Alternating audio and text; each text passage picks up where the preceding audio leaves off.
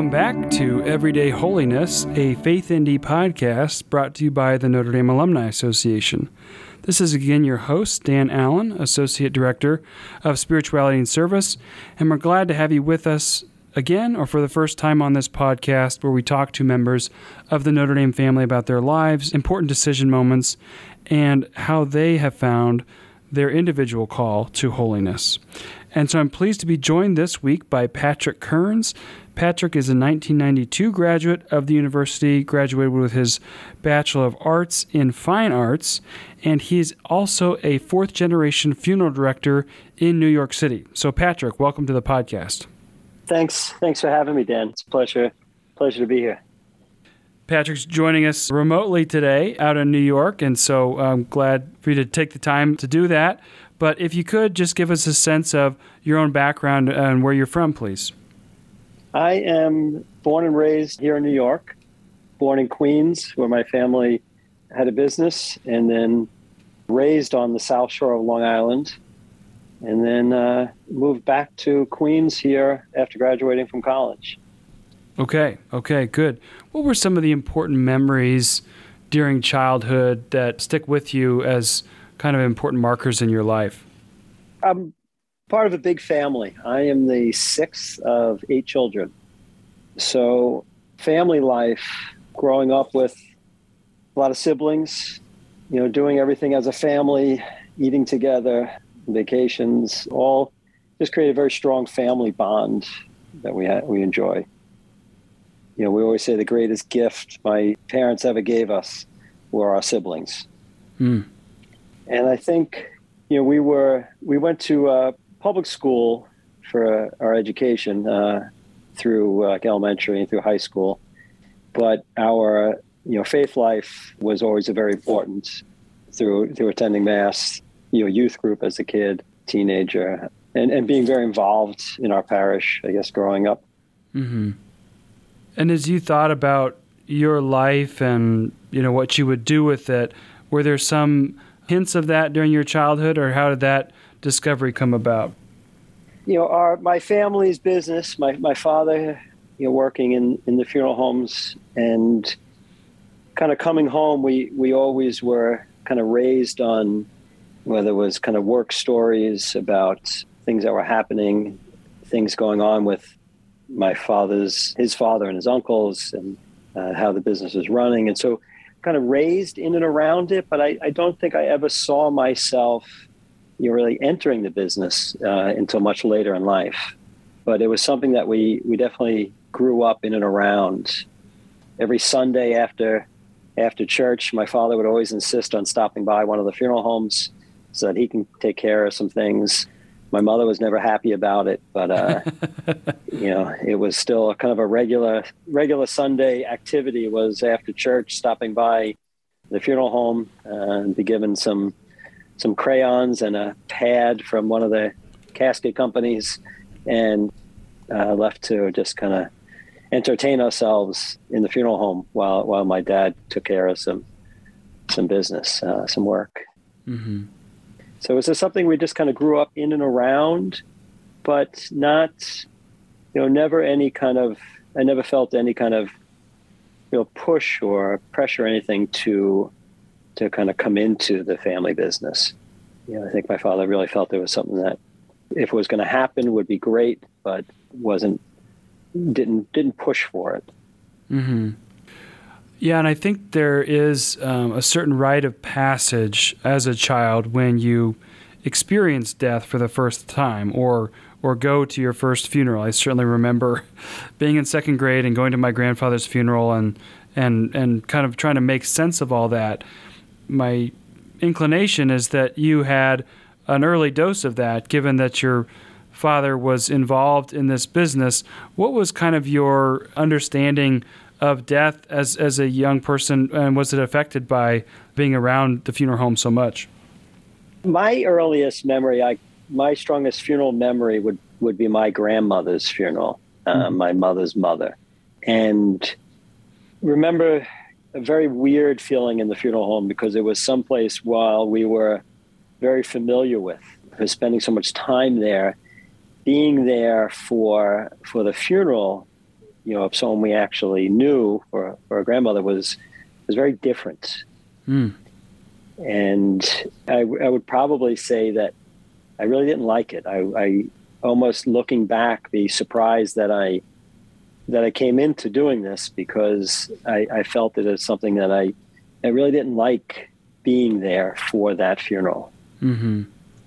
But the you know we were I think while we spent a lot of time kind of in and around the funeral home, poking around, curious, looking behind, you know, everywhere there was a curtain, you know, you'd be want to look behind and see what was there, or you know, a lot of curiosity like that. It was still, I think, the idea of kind of what my father actually did was still not was something I didn't really fully comprehend mm-hmm. until much later. Okay, that's really helpful to hear. I, I imagine it's just a unique, a bit of a unique perspective that most people wouldn't have grown up in that environment, but still there's some commonalities there when obviously you know the person intimately that that the reality of that death is still something that's really hard to deal with. Yeah, yes. And that's what, you know, that kind of connection and that's, you know, even now obviously much, make things much more difficult when there is that that strong personal connection. Sure. To it. Yeah. Well, good. In terms of thinking about college and, and growing into that discernment, what factored into your decision to come to Notre Dame? Well, it's funny. My father, he was he was a Fordham graduate, okay. and I definitely grew up in my household with a very strong. My father, a very strong respect for the Jesuits. Mm-hmm. And when each of my siblings, uh, when we all were looking to go to college, you know, we all went to public school for our elementary and, and high school. But my father felt very important that we go to a Catholic college. Okay. Uh, he thought that was a very important part of our growth and development to be in a community that has you know faith and service as, as a core part of the community. He, he thought that was more important for your college years than actually your you know kind of younger education years. Okay. And so it was kind of a, I guess it was a rule that we had to, that we had to go to a Jesuit college. and so my five siblings before me, you know, went to Fordham and Holy Cross and Loyola. And, you know, when my time come looking at colleges, I was looking at things a little differently because I, I ran track. So I was being uh, recruited by colleges all over the country. Mm-hmm. But, you know, again, my father was the larger state schools, you know, they weren't really don't bother looking at those, you know. Again, looking at kind of Jesuit schools, but when Notre Dame came calling, they kind of made an exception. and while while Notre Dame wasn't Jesuit, it would it'd be good enough. Okay. you know, then also just as a kid involved in sports, you know, I think anytime uh, Notre Dame comes calling, it's it's a lot. Once I had the opportunity to go out and visit and and see the school and be invited to be part of uh, a community, a place like Notre Dame, it was really not a difficult decision to make. Okay. Okay. Great. So, were you part of the track team? If so, what kind of events did you do? Yeah, I ran. I ran long distance. I was uh, like a cross country runner, uh, and then in, in the track, I ran uh, the 5,000 and 10,000 meters not for the faint of heart. no. you know, I say when you run track, you, you run as, as short as you can for as long as they'll let you. So if you're fast enough and you can continue to run the 100 meters, that's great. But you know, eventually, uh, you know, if you're not fast enough, you got to keep on lengthening the distance. Right. So, so you know, in high school, I could be a miler, but come college, uh, the mile was not in my in my future. Mm-hmm. I had to go longer if I was going to stay in the game. so eventually, as long as you could go, that was that's what I needed to stay competitive. Well, that's great. Can you tell us about some of your most important memories and moments, either or both, here as a student and as a, a student athlete? Yeah, being being at Notre Dame, being part of uh, an athletic team there is just an unbelievable experience to have, and, and, and definitely very blessed to, to have been there.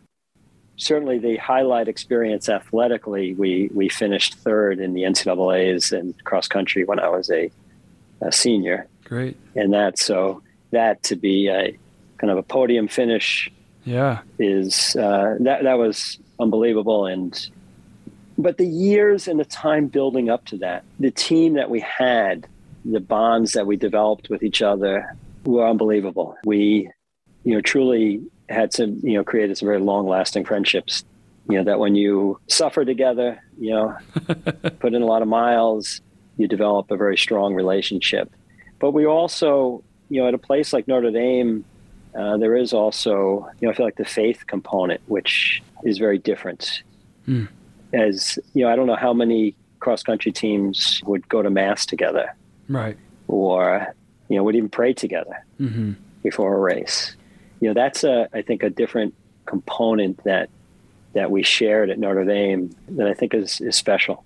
You know, and the same thing on the I feel like on the kind of student life side of things, you know, every every dorm having a chapel. And I lived in Keenan Hall. And when I was at Keenan Hall I I was also the uh, the liturgical commissioner, that's what it was yeah. called. So I was I was Keenan's liturgical commissioner and spent you know spent every Sunday worshiping with fellow Keenanites in our chapel. Mm-hmm and it creates another kind of strong family bond. You know, the same way going to church with my family every you know every Sunday growing up, and the extended family that your dorm then becomes, and and the fact that you're living together and eating together and worshiping together, and I think that all lends to you know some of the things that makes makes Notre Dame such a special place. Sure, and and probably helped in the sense that your dad wanted you to come to a Catholic college, university, probably so you could grow in your faith at that critical time. And it sounds like you found that here. Oh, absolutely. Absolutely. Yeah, you know, the he always felt early on, I remember, because there were a lot of discussions as far as kind of Catholic education and, you know, Catholic schools in New York back when I was younger were, some of them were closing because of number of students was down and you know, my father felt it was important that as kind of a Catholic family that his children were present in the public school system mm-hmm. so that there is and was a Catholic voice in the public school system. Mm.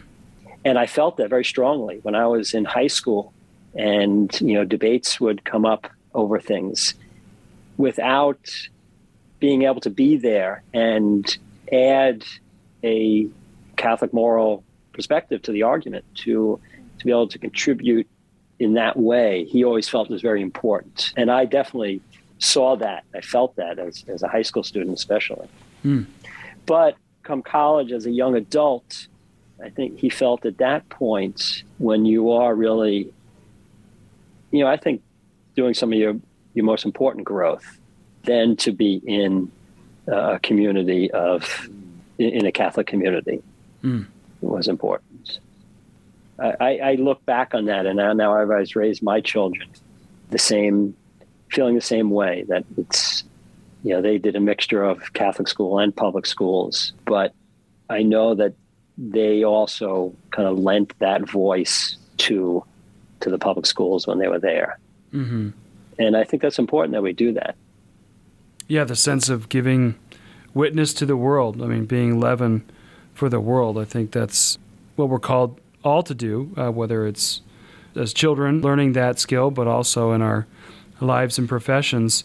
What did you end up studying at Notre Dame, and how did that lead possibly towards your career? Well, I ended up studying it when you know when I went to Notre Dame. You know, while I was a, a good athlete, I was not a great student. Okay, I have to I have to admit I definitely uh, ran my ran my way into Notre Dame, and and I struggled academically, uh, especially in the beginning. You know, my freshman year was was a difficult year academically. So I had taken a lot of art classes when I was in high school and in middle school, like all growing up. I always had a strong connection and, you know, I guess some talent for for art. And I also, be honest, I I was the person who didn't send back any of his uh, paperwork. When I arrived at Notre Dame, I didn't have a schedule. I had no classes selected. Okay. So we had to kind of do a little bit of a scramble. And because I always have drawn to art, that was kind of some of the, my schedule kind of got a little bit heavy with art classes my freshman year. mm-hmm. and and I enjoyed it. And I saw that if if I was gonna, you know, just felt that as the, the freshman year went on to the second semester and and you know looking to the sophomore year, if I was gonna succeed here, staying in an area where I where I could compete, I could excel academically if in fine arts. So I I decided to stay with that. Not really thinking about the long term future. Uh-huh. Just kind of living in living in the present at Notre Dame, running, trying to keep keep those grades up and yeah. keep pushing through. So I didn't think much about what that would mean for me in the future, but I it was more about what I could succeed at in the moment. Mm-hmm. And so upon graduation, of course, then it comes to the point, well, I can't run anymore. I, I, knew I wanted to. I, I, had met my wife when I was at Notre Dame. We both were actually art students. I knew after graduating, I knew I wanted to get married, uh, and I knew I wanted to start a family. Um, those two things, I you know, I felt pretty strong about. And so I, I looked at just you know what my father had done, and just felt if I could you know, emulate that come in, work, work in the business, and it, it would provide an opportunity for me to kind of get married and, and raise a family. And I saw that my father was able to do that successfully. He was able mm-hmm. to support and raise a family, uh, maintain a, a good marriage with my mom, still married. So I, I just thought it, it, was it was such a good example, and sure. it was right there for me. So I decided to pursue it to to follow up with it. Yeah. Yeah, no, I, I, think the the art always finds a way to kind of come through. You know, whether it's restorative arts for you know when it comes to uh, uh, funeral work and embalming and sure uh, some restorative arts and that come in there. You know, otherwise just trying to find other ways to kind of channel that those things, whether it's you know landscaping and gardening or you know, learning how to sheetrock and paint, and you know, finding other finding other outlets for that kind of physical for that kind of for that outlet. Yeah, to be able to use that both in a professional and practical way. I do want to turn to marriage because I think that's such an important part of your story, given that you chose that vocation. If you could tell us a bit more about your wife and kind of the development of that relationship, how that led to marriage. I met my wife, Jean, Jean Hayes. We were sophomores. She was taking a class with uh, Father Austin Collins. Sure. Who to this day takes credit for for us getting married. Okay.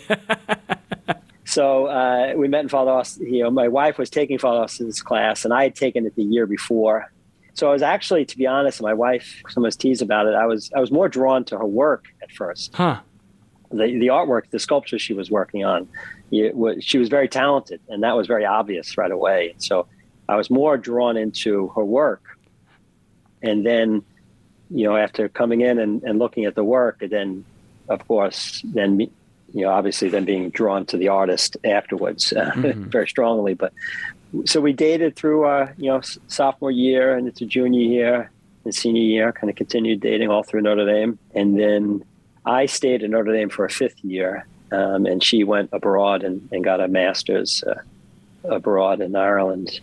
And, uh, you know, after graduating, I moved back to New York, and then Jean had moved back home to her home in Illinois. And so then I had to start working on getting her to New York. Uh-huh. so she uh, she eventually did. She she moved to New York and got an apartment with a roommate of hers from Notre Dame who was in New York at the time. Uh, no job, but she moved to New York. She had a, an apartment and a roommate, uh, and then I think she started temping, and then eventually got a got a job in New York. And probably about after she had been in New York for about a year is when we got engaged uh, and got married. Okay and that was 1994. So we've been married, uh, I guess, about 26 years. Yeah, going on 27 years. Great. Yeah, we have uh, five children, and one of them is one of them is at Notre Dame now. Uh, my son Aiden. Great. Okay. Well, thanks for sharing that. You know, you don't, you know, get married, stay married for that long by accident. What are what have been some of the lessons and tactics that you think you've used and has worked for you and your wife as you've maintained that relationship? Both of us were very fortunate to have extremely good role models. Uh, my parents, they're, they're still married, going on over 50 years married. My wife's parents uh, married a long time before her parents' passing. So we had we had really good role models, people to show us what what a marriage looks like. Mm-hmm. And you know, so we have that foundation. My wife and I also we continue to do uh, pre-Cana. We are on the pre-Cana team for our yeah our diocese, and we say that we we do that as much for ourselves as as for the young couples. Sure, um, it's like taking a little refresher course, you know, on what what you need to do. What are the, what are the tools to utilize uh, in a marriage, which ultimately, you know, I could tell telling couples comes down to communication and understanding that it's you know people think of marriage as you know 50-50 or things like that which try to explain to couples it's not not any stretch 50-50 it's going to be you know 75-25 or 100-0 or 60-40 you're always there's always times where you're going to be called to give more mm-hmm. to support the other person mm-hmm. and you have to be willing to willing to to do that to give more than 100% of yourself because you know your partner is not able to give anything mm-hmm. and when you realize that i think that's a, kind of an important realization in a marriage if you're expecting that well we're each going to give 50-50 and kind of get through this by you know each pulling our own weight if that's that's what you're thinking then i think you got to rethink it and realize that it's not just pulling your weight. There's many times you're going to have to pull the other person's weight for them. Mm-hmm. Yeah, and in time, they're going to pull your weight for you. Right. Yeah, some of those, thinking about kids, some of those early mornings are very, very late nights and kind of looking at each other thinking, all right, I've done as much as I can. You know, it's just try and pick up the ball here or whatever it is. But right. Th- there's an understanding there that, that you'll be there for each other. Yeah. Or even like I look at now, like as we go through, as we went through this pandemic, this, this past couple of years, you know, there was a time, you know, during the height of that pandemic, mm. I couldn't contribute anything to our marriage. Right. You know, I needed Jean to, to pull all the weight at that mm. point, and then some. Um, you know, and, and she did. And those, those are the things that, that really really what make uh, and allow marriage to kind of continue and, and thrive. Yeah, we've often talked with married people or married couples on the podcast about you make the vows, but then when you live them, you put stories around those and come to understand more what the vows mean as life goes on, for sure. So, and then turning to parenthood and fatherhood for you, what have been some of the joys of that, and and uh, also some of the the challenges or just the inherent ways that fatherhood has asked things of you with five children? Yeah, fatherhood is great. I think if there's you know the time spent with my kids i was very fortunate when i when my two oldest were little my wife uh, worked full time and i was a full-time stay-at-home dad mm-hmm. and i did that for a few years and then when it came time for uh, one of us to kind of go back to work full time after I think it was probably after our fourth child. My wife worked. I was full time, like home with the kids through the first two kids. When the third was born, it was more of a split. And then when our fourth child was born, it became one of us. Uh, it was almost a little bit of a not a fight, but kind of who was going to get to stay home with the kids and who was going to have to go back to work full time. so you know because it, it's i think parenting is just such a wonderful wonderful thing and especially with young children where you get to live in the moment with them and it's it's just it's wonderful but it's also the most difficult thing you're going to do mm-hmm. and you know you had mentioned earlier you know kind of waking up with the waking up the baby or who's going to get up with the baby and little children you know little problems you know, big children, big problems. You know, right. so but even out of any anything that was difficult with uh, the kids growing up and raising them is all far outweighed by by the joys of raising them. Mm-hmm. Mm-hmm. Having a big family, having five kids, which you know we always prioritized and and and still eat dinner together every night. Mm-hmm. I've had people talk about trying to come up with one meal a week, or you know we were fortunate we were able to to eat together pretty much every night mm-hmm. through their through their growing up years, which is which is is obviously not new to anyone, but it it's still still I think sometimes underappreciated how, how important that time is to eat together and spend time together. You know, sitting around a table, listening to each other, mm-hmm. talking to each other, eating together. Yeah, it's a simple thing, but yeah. can have very very profound effects in, in terms of imparting the faith on your on your kids, sharing sharing that faith, um, giving them that deposit of faith. What what did you think worked in uh, in that endeavor? My kids all went to uh, you know parochial elementary school, Catholic elementary school, uh-huh. and then they went to public high schools. You know, so they had they would attend mass regularly with their classes, and you know, so they had a lot of you know catechisms and but you know, as a family, you know, going obviously going to church together on a Sunday that, and as the kids became teenagers, and that wasn't an optional thing, that was mm-hmm. an expectation. Sure. You know, to kind of keep them. But I don't know what, I think ultimately it's setting an example because I don't think it's just that we took them to church every Sunday. You hope that that sticks, you know, that you just take I have at my adult children. So my oldest Fiona, she's 26, and she'll still she still goes to, to mass every Sunday, 8:30. She lives in the neighborhood near us. Mm-hmm.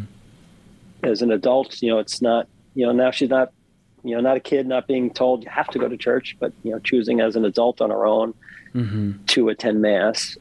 I think that happens because of of setting of setting example. Um, they they children need to see see the faith lived in your daily life and through your actions, you know, which in my profession it is a little easier, I think, because it is, you know, borders on, on kind of like ministry. It, it's sure tending to people in, in a very difficult time requires a lot of compassion. And, you know, so I think they, it's easy to set, it's easier to set that example you know some professions is a little harder but you know your children see the decisions you make every day so if you know you continue continue to live live that message not just you know sit for an hour every you know every sunday you know you have to i think just you know leading leading by example let them see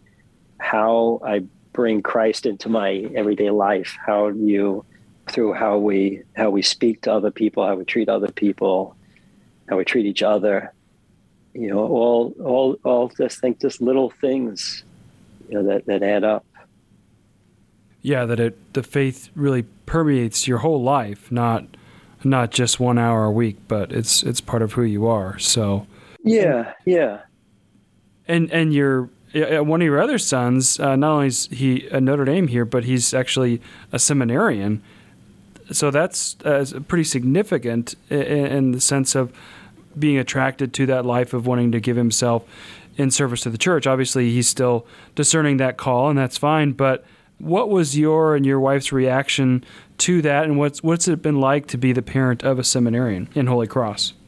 Yeah, Aiden, uh, my son Aiden, who's he's uh, living in Old College now, discerning discerning the priesthood.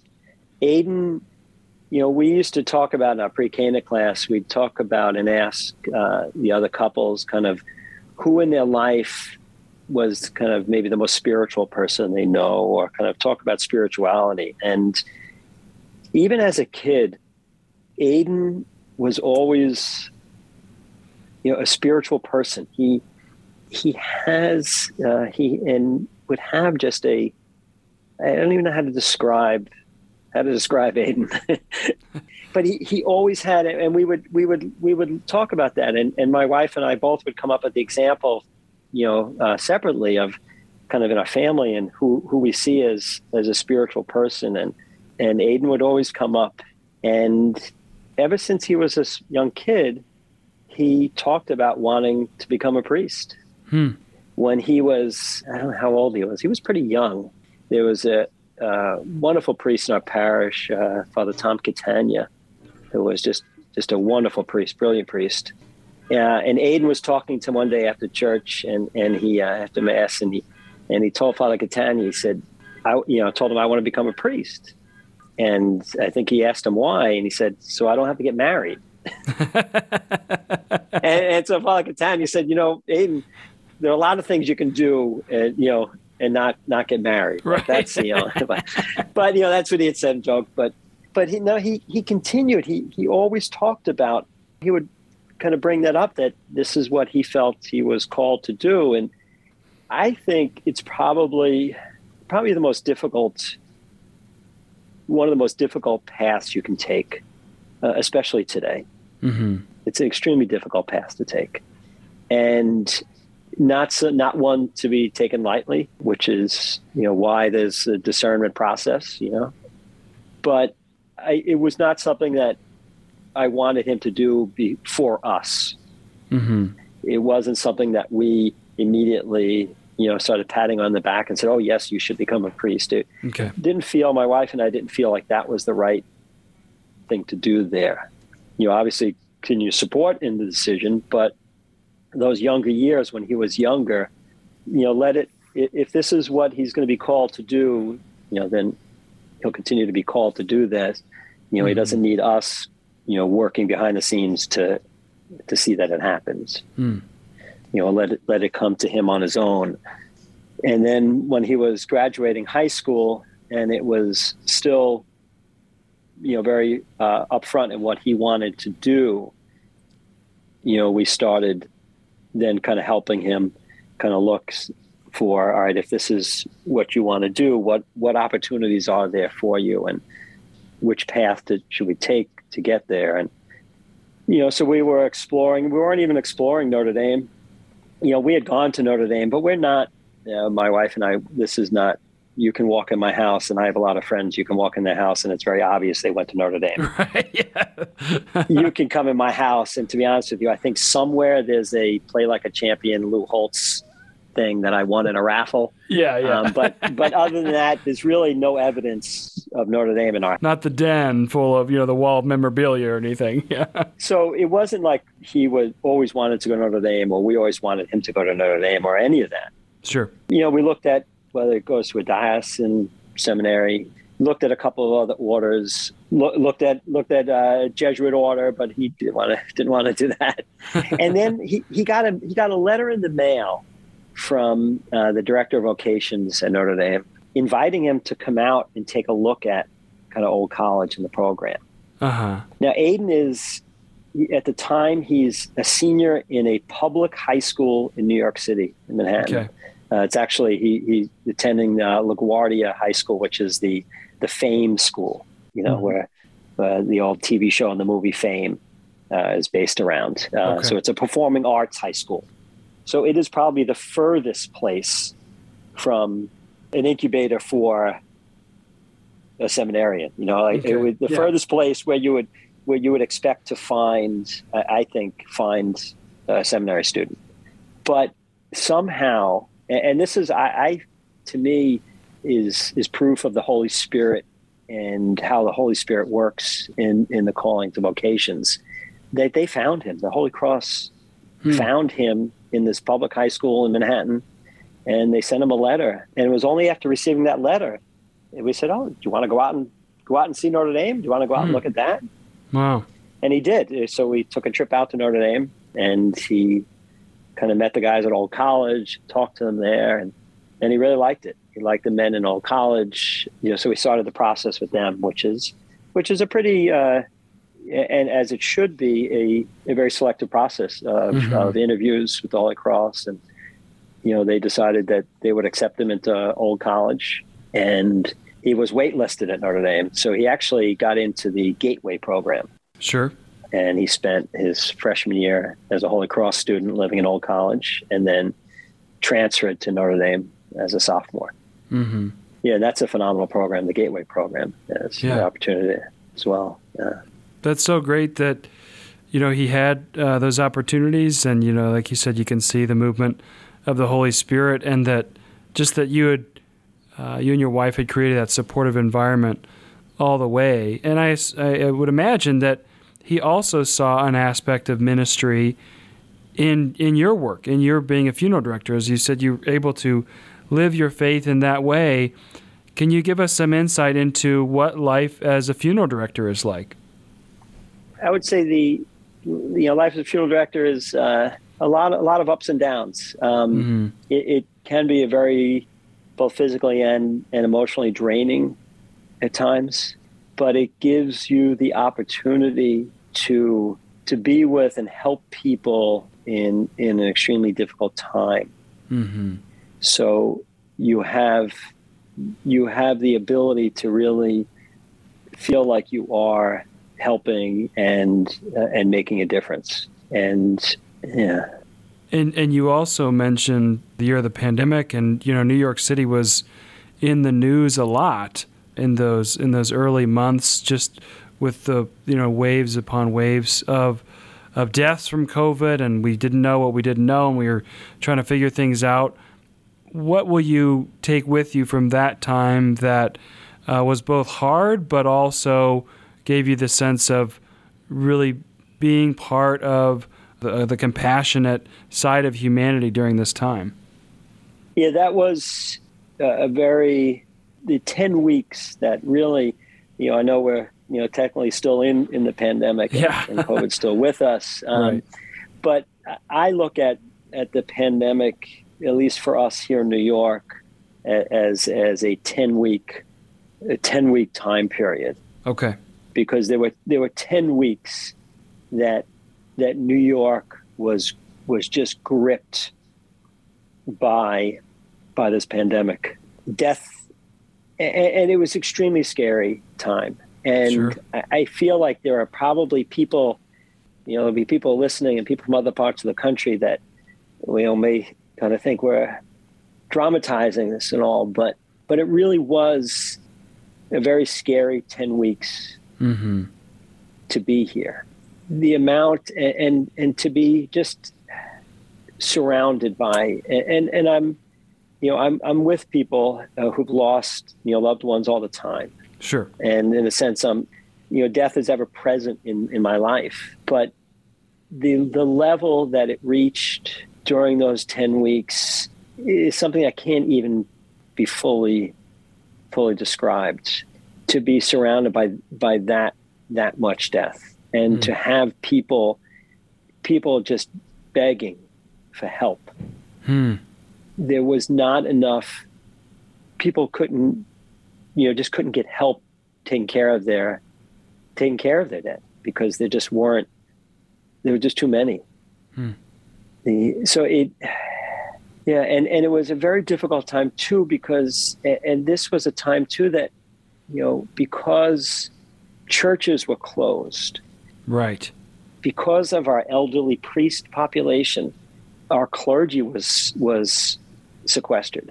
Mm-hmm. So you know there was a good portion of that ten weeks that it was us, the funeral directors. It was myself that was the only one there to to try to minister to the families, hmm. to be there to pray with them, to try to shepherd them through through the time, because you know, sadly, the clergy wasn't present. Hmm. You know, again for for different reasonings, but you know, there were some younger priests who were able to kind of be out and be helpful and to be out and ministering. But you know, again, because we have an aging priestly population, you know, they couldn't be there for people, and so it, it fell on us as the funeral directors to be the ones to bear witness and to and and to pray with these uh, families, and that took a real real toll. Um, you know, I, I think my it, it definitely it, it definitely kind of damaged me a little bit with not not in my faith, mm-hmm. in in the church as we see church, but it it did it did kind of uh, upset me with you know our you know that that we that we that the churches were closed, Hmm. that that the clergy wasn't always there, and and, and that kind of I, you know I lost a little. I, I say unfortunately kind of you know hurt a little bit my. Uh, it, it took me a little bit to come back to church, to come back to mass. When when they opened up back again, I, I wasn't ready to go back because I felt I felt a little abandoned, Hmm. You know, from that time. My faith it, it was never stronger, but I was, you know, I felt, I, you know, felt a little bit abandoned, to be honest. Sure. So, you know, it's kind of taken some time to kind of come back from that. Yeah, it was. I, I just think it was such a, a strange time for almost everyone who'd been alive. It was our our first global pandemic, and you know, people were making decisions the best that they could, and then you know, as they Mhm. picked up the pieces later, you know, in hindsight, you know, how would we handle things differently? But what a remarkable perspective you had as sort of like the, the one of the last people left that could help people and and that they couldn't even go through some of the normal grieving processes of seeing, you know, large groups of family and memorializing the person. I mean, there were those days in certain parts of the pandemic where it was handful of immediate family and and just I would imagine that was very difficult for those loved ones to go through that because they didn't have those family and friends supporting them because everybody else was afraid and going through the pandemic as well. Right. Yeah. Yeah. Oh, absolutely. You know, there was there were so many funerals where it was myself and and a handful of immediate family members as the only ones there to to bear witness to this. And where words fail us, we turn to ceremony. hmm And you know, and the Catholic Church is phenomenal at that. You know, we you know we we've gotten the ceremony down. We you know we know, but during that time, that was taken from us also. Yeah. So again, where words fail, we turn to ceremony, and they took the ceremony away from us. Hmm. The pandemic, it took the ceremony away from us. You know, we can no longer gather as we do as a people and and bury our dead the way the way we've done, you know, for centuries. And and as as Catholics, you know, to to not be able to celebrate funeral masses for people. Again, it's always been such a an important part of of the Catholic funeral ritual, almost to a point where to not have a mass is something that would normally be something that would be you know frowned on. You know, Yeah. the the importance uh, of of a funeral mass, and so for that for those ten weeks or so, we couldn't celebrate any funeral masses uh, for people. We tried to kind of create new ceremonies hmm through the pandemic. At one point, we started. Uh, we would uh, bring the hearse and the casket and the family to the front of church, uh, and the priest would come out of the church with incense, would incense the casket, would bless the casket, would have a short little prayer liturgy, and then we would continue on to the cemetery. Hmm. So we kind of created some new rituals and some new ceremonies, you know, for for that time. But even that, it took it, it took a few weeks to kind of come to that. Right. For a few weeks, there, there was nothing. Yeah. With with people dying throughout that time. Yeah, in extremely high numbers. hmm You know, like I said, a lot of decisions were made. You know, we didn't know, hmm which is why it was so terrifying. Sure. We knew so little, other than people were dying at an extremely fast rate. And and again, I think sometimes people outside New York have a hard time kind of really understanding what that was like. Yeah. But it was you know i i can't even think about it without you know everyone hiding in their homes with the only sound on the streets and the only people on the streets were ambulances Hmm. there were times where i was the only one on the street you know out and there was ambulances and hearses. You know, mm-hmm. we're the mm-hmm. only we're the only ones out on the street. Yeah, and just an unending. Just seems you know I've I've helped and we've been through other mass fatalities from air crashes to September 11th to sure you know and those things all had kind of finite numbers. We knew that you know 283 people were killed on this flight. We knew that just over 3,000 people were in the Trade Center, but there was a defined number. There was a beginning and an end. We knew what that beginning and what that end were going to be.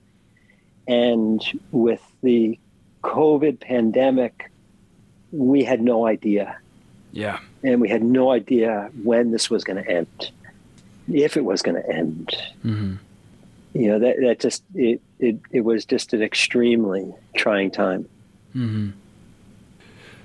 Yeah, I, it, we were hearing stories of the pandemic elsewhere, and here at Notre Dame in South Bend, it was it was a little bit more removed. Certainly not as dense population, but I'm from Kansas, and I was it was like, well, what pandemic? I mean, the, out there it was even more sporadic, but but uh, you know, eventually it has made its way throughout the world, and people have had different experiences of uh, kind of over the top loss um, all all all of a sudden. But uh, just thank you, thank you for sharing that for your ministry during that time. I can only imagine the burden that that was, not only trying to help people through their grief, but you know the fear for your own health and well-being and your family. I mean, we'd certainly count funeral directors and, and those helping bury the dead as as some of the heroes of the pandemic. So just an honor to to hear that story and have you share that with us. Yeah. So I do want to turn then to holiness because that's the name of our podcast, Everyday Holiness, and you've ex- explained, you know, some of the ways that you've sought holiness throughout your life. But if I could turn to some models of holiness for you, who have been some of those uh, models in the church or in your family, in your life, who have shown you what it means to be a holy person? the probably the obvious and primary examples, you know, in, in my parents, mm-hmm. in my own family, like immediately here, I do come to someone who I think would, would be my son Aiden. He has is not something that comes from him, uh, you know, like that that spirituality. We feel like that in, amongst my kids. You know, I had when I was at Notre Dame. I I definitely I had some strong kind of I feel like the spiritual growths I had. The first one was probably when I was in high school and went on a retreat. And I'm not sure even now what it was about that retreat, but it was definitely had a strong impact on me. And then arriving at Notre Dame, uh, there was a priest that I was very fortunate to meet early on, uh, Father Paul Holland, also a Jesuit. Mm-hmm. I laugh. I, I, went to Notre Dame and I found the Jesuits. Um, so some people on the podcast may not like hearing to a Jesuit talk, but no, that's all right. But there was a priest, Father Paul Holland, who I then had a very good relationship with throughout my four years at Notre Dame. And had the opportunity to kind of worship with regularly, we would, at I believe it's Lyons Hall, has uh, a chapel that's almost like a cave. Yes, yeah, kind of. You go down the stairs there. Yep, that's yeah, Lyons. yeah, yeah. One of the most beautiful chapels at Notre Dame. And uh, Father Paul Holland, we would have mass there every Wednesday night at like seven thirty. Okay. And the same, I would say, the same 10 people came every Wednesday, varying. Some people would miss weeks here and there, but the same, like, you know, six to 10 people would, would come to the Mass every Wednesday and developed a very strong kind of spiritual group there. This, and, and this is why I, I was, I was, I feel so happy that Aiden can go through this discernment process at Notre Dame because there is and maybe a lot, maybe other college campuses are also like this. But after leaving Notre Dame, realizing how how special it is and how holy a place it is. Mm-hmm. And I think it's something that we take for granted when we're there, when we're on that campus. I think we, we probably take it for granted.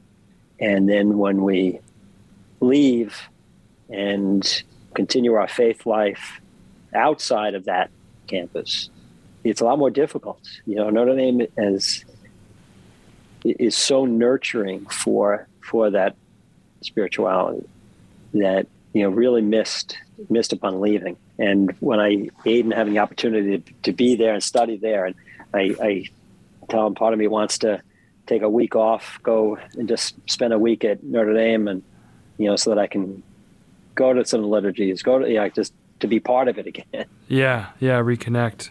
Such an that's such an important time. Yeah. Well, and that leads well into this final question, which is about your own pursuit of holiness and some things that have worked for you in in striving after that in your life as a husband, as a father, as a funeral director, uh, anything like that that you could offer that has helped you in pursuing holiness? I'm lucky because I have three things that that have helped me do that, and that's uh, marriage as a vocation, really trying to grow with you know with a spouse, the opportunity to raise kids, to see to see God's grace in, in the kids, uh, in my children, and and in work. My uh, uncle Leo, who started the funeral homes uh, years ago, used to talk at the used to say the chief corporal work of mercy. You know, one of the chief corporal works of mercy is to bury the dead. Sure, but it is a tremendous privilege mm-hmm. to be entrusted with people's loved ones.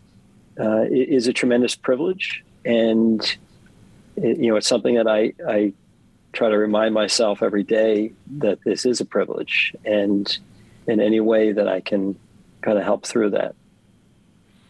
Yeah, I can. I can only imagine that it's a, a burden that you help people carry, but such a sacred time in a sacred place uh, for you to be there during that time. So I, I, would imagine it would be fertile ground to those who are open to it, to growing in holiness. So, well, Patrick, thank you. Thank you for sharing so much of your story and your life with us. Thank you for the ministry that you do on behalf of the church and even to those who aren't part of the church but are still, you know, in need of help and assistance during at such a critical time. And, you know, just thank you for sharing your witness to us or with us during this time on the podcast. Thank you for, for having me. You know, I'm honored that you truly, truly honored that to be invited onto the program. One of the great things about my son being part of the community again is it's brought me back into the community. It shows me, you know, realizing how much I miss, you know, the, the Notre Dame community. Kind of forgotten about it for, for a number of years. You know, it's just here working and living and going through things and course watching games, but but no real connection to the community. So to be connected to the community again is is really wonderful, and and I can feel it. There, Notre Dame has a presence. Our Lady has a presence, and you feel it when you're there, and even kind of remotely, uh, just having Aiden there, I, I, I feel like I can feel it, and and I I'm so I'm so happy that he has you know the opportunity to to be there, and, and the discernment program is such a wonderful opportunity for him. No matter where it takes him, whether what he decides, he'll be a you know a better person uh, for it all. So yeah. Well, we're honored to have you as part of our Notre Dame family, and and glad to have you back, at least uh, remotely on the podcast. So thanks again for joining us. Okay. Thank you. Thank you. Well, that concludes this episode of Everyday Holiness, a Faith ND podcast. We always invite you to subscribe and to rate the podcast, to share it with others who might enjoy these stories, as well as to sign up for our Faith ND daily gospel reflection at faith.nd.edu slash sign up. Until next time, you'll be in our prayers. Thanks for joining us.